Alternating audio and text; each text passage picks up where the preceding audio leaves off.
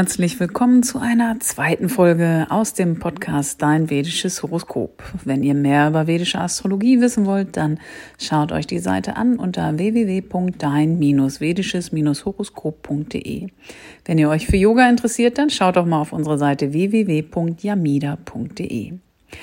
Aber worum geht es heute? Ich möchte euch erzählen, was gerade am Himmel passiert. Und am 2. April ging der Mond aus der Schlange der Zeit, dem Kalasarpa Yoga, in dem alle Planeten bis zum späten Abend des zweiten, vierten eingeklemmt waren. Alle Planeten zwischen Rahu und Ketu bedeutet das. Doch bevor ich das weiter ausführe, möchte ich allen noch etwas über Jyotisha sagen, etwas über die vedische Astrologie näher bringen. Es geht im Jyotisha in der vedischen Astrologie nicht um fatalistische Vorhersagen oder abergläubische Wahrheiten vom Ende der Welt, Superglück und Untergangsszenarien. Nein, Jyotisha ist das Auge der Weisheit. The Eye of Wisdom. Es ist die aufgeklärte und erhellte Perspektive in die Welt. Und wir alle wissen heute, so wie es auch die Placebo-Forschung schon zeigt, dass unser Geist die Realität formt, die Wirklichkeit gestaltet. Die antike vedische Zivilisation hat dies schon vor langer, langer Zeit gewusst. Sie verstanden, dass das, was den Geist lenkt, was er denkt und erschafft, die Materie, die Realität, also deine Realität formt und erschafft. Und das ist der Grund, warum die vedische Astrologie so ein kraftvolles Werkzeug ist. Denn es gibt dir eine Vision, es schenkt dir ein Bild, das du betrachten kannst, das deinen Geist erheben kann, das dich selbst erheben und veredeln kann, das dich zu deinem glücklicheren Selbst führen kann. So gesehen, die Welt kann aus den Fugen geraten und dennoch bist und bleibst du glücklich. Das ist der sehr wichtige Unterschied. Denn nun ist dein Geist wissend über seine Kraft und seine Stärke und er lernt, wie er seine Umgebung, seine Welt formt und gestaltet. Aber lasst uns nun zurückkommen zu dem, was weiterhin am Himmel geschieht und uns ein Bild schenken mag, das wir als Projektion unseres Geistes in die Materie nutzen können. Also seit dem 2. April am späten Abend ist der Mond aus dem Kalasarpa Yoga ausgetreten und in eine Position gewandert, die in gewisser Hinsicht zu einem Ausgleich dieses sehr intensiven und karmischen Transiten führt. Dieser Transit, der uns das Gefühl gibt, dass alles, ja die ganze Welt auseinanderzufallen scheint. Dazu gehört auch all die Negativität, das Misstrauen und teilweise auch progressive Aggressivität der letzten Tage, die wir erfahren haben, auf der Gefühlsebene. Denn der Mond zeigt uns, wie wir diese Welt wahrnehmen. Er offenbart unsere Art und Weise, wie wir empfinden. Er ist unsere Gefühlsebene auf einer intuitiven Basis unseres Daseins. Der Mond ist am sehr späten Abend des 2. Aprils in das Nakshatra Pushya gewandert. Pushya. P-U-S-H-Y-A. Pushya hat viele Bedeutungen und eine davon ist das Rad, das Rad des Fortschritts. Nun, was ist Fortschritt? Das Rad im Sanskrit wird Ka genannt. K-H-A also eine Bewegung von Dingen, so wie das ganze Universum sich unentwegt in Bewegung befindet, so wie die Milchstraße sich beständig dreht. Aber manchmal, da haben wir dieses Gefühl, dass alles irgendwie stehen zu bleiben scheint, festgefahren, ja gar eingefroren ist. Ja, wir bekommen das Gefühl, dass alles in der Zeit eingefroren zu sein scheint. Und das bedeutet im Sanskrit ein schlechtes Rad zu haben. Es wird übersetzt als Dukkha im Sanskrit. Es ist buchstäblich die eigentliche Übersetzung, man hört schon Ka da drin, Dukkha, des Wortes. Im Allgemeinen wird Dukkha mit Leid und Unglück übersetzt, aber buchstäblich übersetzt bedeutet es, ein schlechtes Rad zu haben. Und das bedeutet, dass alles tatsächlich stehen geblieben ist. Und auf der anderen Seite ist das Wort für Glück Sukha. Und da hören wir auch wieder K. Was bedeutet ein gutes Rad zu haben? Also das Wort Zucker, das hat auch viel Ähnlichkeit mit unserem deutschen Wort Zucker, das für die Süße in unserer Nahrung steht. Durch Zucker wird alles süßer. Sukha aus dem Sanskrit bedeutet also, wenn die Dinge wieder voranschreiten, sich bewegen und wieder ins Rollen kommen, also Fortschritt. Pushya ist daher der Stern des Fortschritts.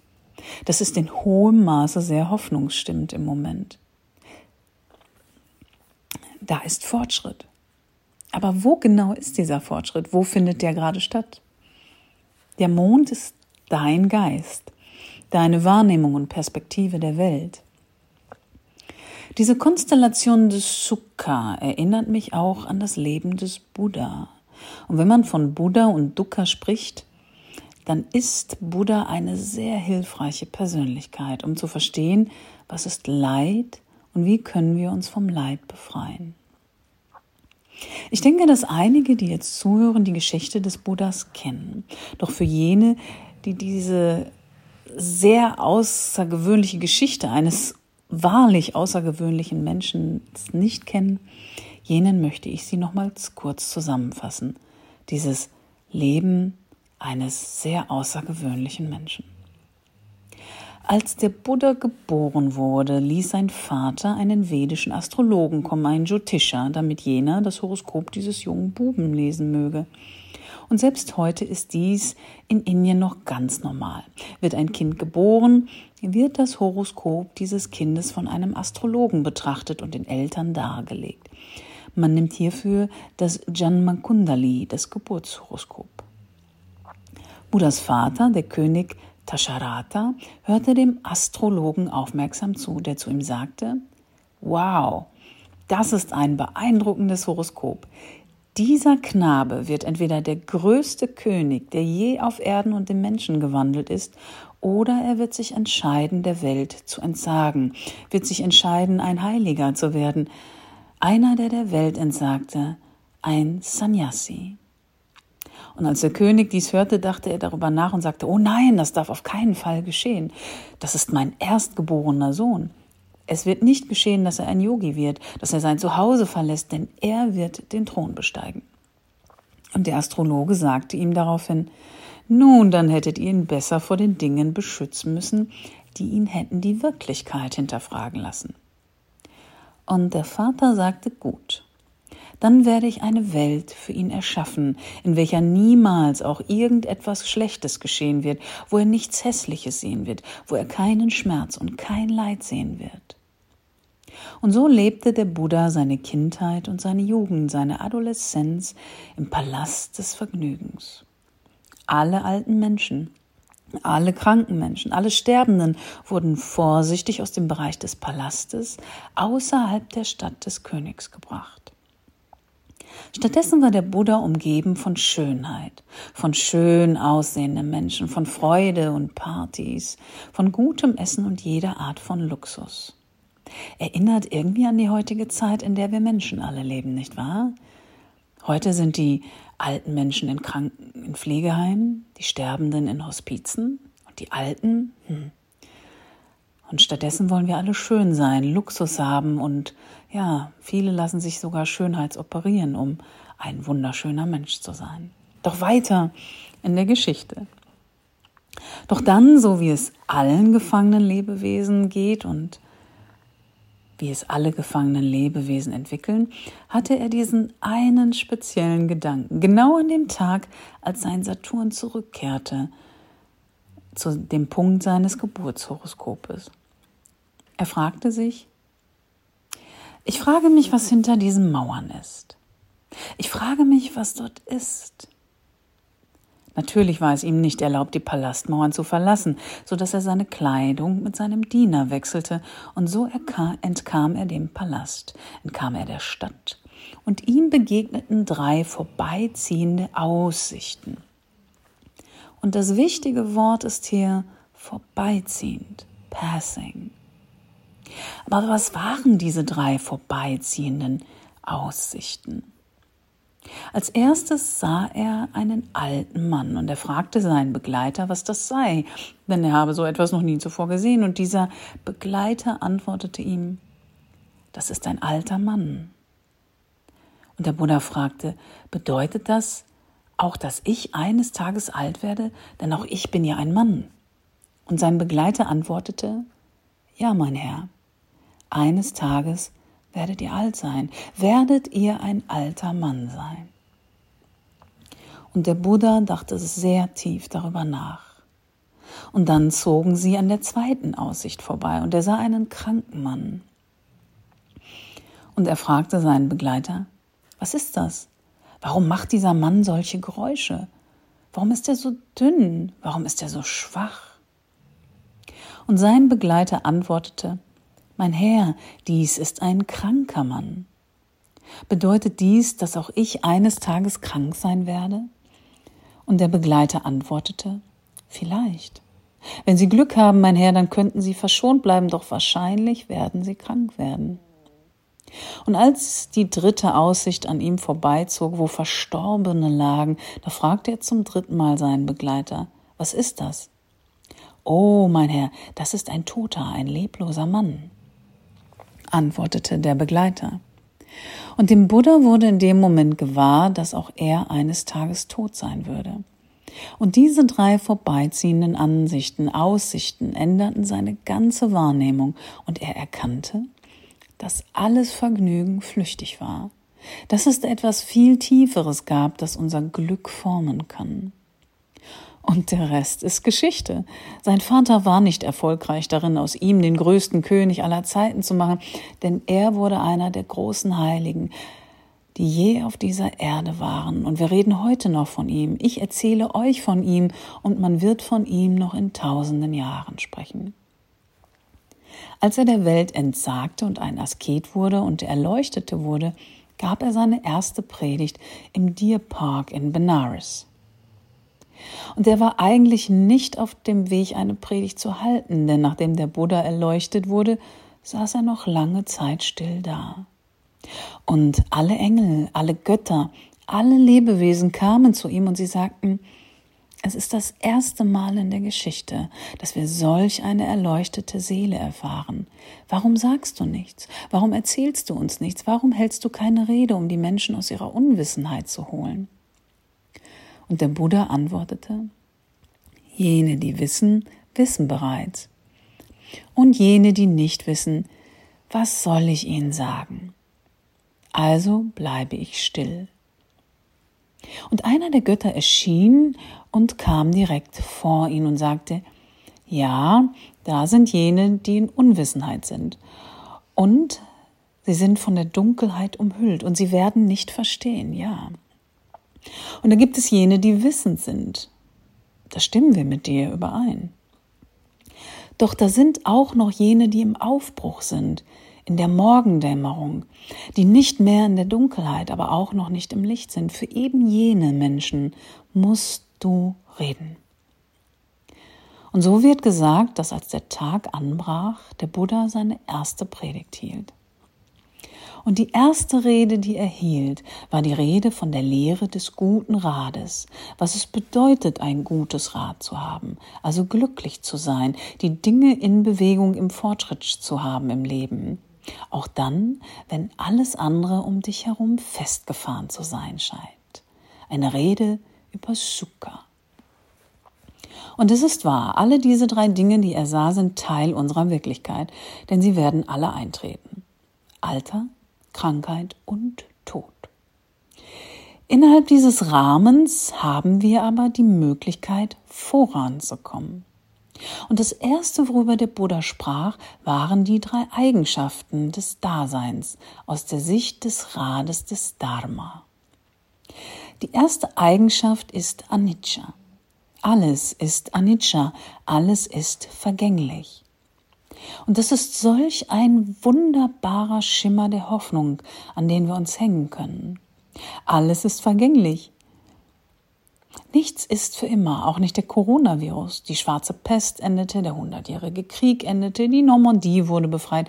Alles hat irgendwann ein Ende. Alles ist vergänglich. Dies ist die erste Eigenschaft allen Seienden. Die zweite Eigenschaft alles Seienden ist Dukkha, was bedeutet, dass Leid wirklich ist, real ist. Leid ist real und es hat einen Wert, es hat einen Zweck. Es Leid anzuerkennen und zu würdigen, das ist der Zweck. Und wenn wir uns ganz hineingeben in das Leid anderer, in das Leid aller Lebewesen und dies auf allen Ebenen durchdringen, dann ist da wahres Leid, echtes, tiefes Leid. Doch schauen wir, was dieses Leid bringt. Es bringt Mitgefühl, es bringt Solidarität, es bringt Einheit. Wenn wir wirklich erkennen und anerkennen, dass dieses Leid existiert. Pushya, der Stern, durch den der Mond am 2. April am späten Abend zog, wird auch die Milch der menschlichen Freundlichkeit genannt. Es wird dargestellt durch das Euter einer milchgebenden Kuh. Leid bringt also im besten, im erkennenden und wissenden Fall all unsere besten Eigenschaften zum Vorschein. Nicht wie viel Geld wir auf dem Konto haben, nicht wie viel Rente wir haben, welche Reisen wir machen, nicht wie viel wir besitzen, sondern wie viel Wissen wir haben, wie viel Würdigung und Anerkennung wir für das Leid, das echte Leid unseres und das andere haben. Halten wir also fest. Vergänglichkeit, Dukkha. Und nun die dritte Eigenschaft des Daseins. Das ist Anatma. Anatma bedeutet kein Selbst, was wir im Deutschen mit selbstlos übersetzen. Dabei geht es um die wichtige und entscheidende Frage, wer leidet? Wer empfindet Schmerz? Wer ist es, der jetzt zuhört? Und wer ist es, der spricht? Es gibt keine permanente Identität, die bleibt. Wir sind nicht das, was wir glauben zu sein. Momente wie diese, Zeiten wie diese zeigen uns, dass wir nicht das sind, was wir glauben zu sein. Wir sind vergänglich, wir leiden und dann ist da niemand, der leidet. Das allein schenkt so viel Trost, dass es da etwas in dir gibt, das von nichts im Außen in irgendeiner Weise berührt werden könnte. Ja, es ist sicherlich für viele unangenehm, zu Hause zu bleiben. Und es ist unangenehm, nicht überall in Freiheit hingehen zu können oder unsere Eltern besuchen zu können. Es ist offensichtlich, all das macht Leiden. Es ist der platte Reifen, das schlechte Rad, es ist nicht in Bewegung. Aber da gibt es einen Teil in dir. Da gibt es etwas in dir, das glücklich ist, das wirklich frei ist. Etwas ohne Identität. Und wir alle können dies im Kleinen fühlen, wenn wir beispielsweise barfuß vor die Haustür treten, in den Himmel schauen, tief ein- und ausatmen, dann können wir diesen Moment erfahren, in dem wir in Glückseligkeit geborgen sind. Diese Erfahrung der Glückseligkeit ist zeit- und raumunabhängig. Sie ist unabhängig vom Coronavirus, von der Angst in der Welt, von Verschwörungstheorien und von ständigen Geschnatter aller Medien, ob social oder sonstiges. Allein hier in diesem Moment der Zeit zu sein, zu leben, die Füße am Boden zu spüren, den Moment aufrichtig zu erfahren, das ist das höhere Selbst in dir. Das ist es, was der Buddha meinte mit Vergänglichkeit, keine Identität, die bleibt und nachwirkt. Wer auch immer vor die Tür geht, die Füße am Boden spürt und in den Himmel schaut, er oder sie existiert nicht. Es ist nur das, was wir glauben zu sein. Doch wir sind es nicht. Doch die Glückseligkeit, die sich offenbart in dem Moment, die sich zeigt, die aus einem heraufsprudelt und ein durchdringt im wahrsten Sinne des Wortes. Diese ist immer da. Das sind also die Punkte des Fortschritts, von denen der Buddha in seiner ersten Rede sprach. In seinen Lehrreden des Rades vom Dhamma. Das Rad des Fortschritts, des Glücks. Wenn wir also uns ganz hineingeben, dann können wir unsere eigenen Schritte vorwärts machen. Dinge werden sich ändern. Leid ist wahr und es gibt kein permanentes Selbst, kein permanentes Sein, das nachwirkt, das bei irgendetwas von außen betroffen ist. Pushya, der, der Stern des Fortschritts, wird durch eine kleine Blume symbolisiert. Eine kleine Blume, und das ist ebenso ein Bild des heiligen Franziskus von Assisi, dessen Spitzname die kleine Blume war. Und ich sah einst ein Bild in einem Kalender. Ihr kennt diese Kalender mit diesen spirituellen Fotos und Zitaten. Und ich sah dieses Bild von dieser sehr, sehr kleinen Blume. Eine zarte Knospe einer erblühenden Blume auf einem Fels an der Seite eines Berges. Eine wahre Zusage an das Leben. Denn dieser Stein war so hart und dennoch war diese kleine Blume in dieser Unmöglichkeit der Bedingungen am Blühen. Vergegenwärtigen wir uns einmal die Bedingungen für den Samen, um aufkeimen zu können in dieser harten, in dieser sehr harten und steinigen Situation. Und als es erblühte, sah es dann noch so zierlich, so zerbrechlich, so verletzlich aus. Das ist die Bedeutung oder vielmehr das Gefühl von Pushya. Es ist eine harte, eine sehr harte Situation, eine sehr harte Realität. Aber da ist etwas in dir, eine zierliche, verletzliche und süße Seite in dir, die durch jede noch so harte Bedingung, noch so starke Schwierigkeit hindurchgehen kann, fortschreiten kann, ja, erblühen kann in Schönheit und in perfekter Zerbrechlichkeit. Was bedeutet das für die Welt? Es bedeutet Fortschritt für die Welt. Wie sieht dieser Fortschritt für die Welt aus? Wir dürfen uns davon lösen, wie Fortschritt aussehen könnte. Ganz gleich, wie er aussehen könnte, er wird geschehen, weil er mit Push ja immer beginnt und geschieht, denn das Rad kommt in Bewegung. Es wird dann für die Welt schlimmer, wenn wir Rückschritte machen wollen, wenn wir meinen, es müsste alles wieder so werden, wie es einmal war. Nein, das ist kein Fortschritt, das ist Rückschritt. Alles, was wir vorher gemacht haben und ins Stocken geriet, davon dürfen wir uns lösen und uns in das Rad mit Vertrauen hineingeben. Ja, und manchmal müssen wir vielleicht sogar den Schritt zurückgehen, um wieder vorwärts gehen zu können. Einstein hat es damals gesagt, als er seine Relativitätstheorie vorstellte und man zu ihm sagte, dass man seine Theorien nutzen wird, um furchtbare Bomben damit zu bauen. Und er antwortete, manchmal müssen wir einen Schritt zurückgehen, um fortschreiten zu können. Das ist wie bei einem Fahrrad. Manchmal muss man ein wenig zurücktrampeln oder zurückdrehen, um wieder mit voller Kraft nach vorne strampeln zu können. Also seid nicht entmutigt von den Dingen, die euch glauben lassen, es gäbe keinen Fortschritt.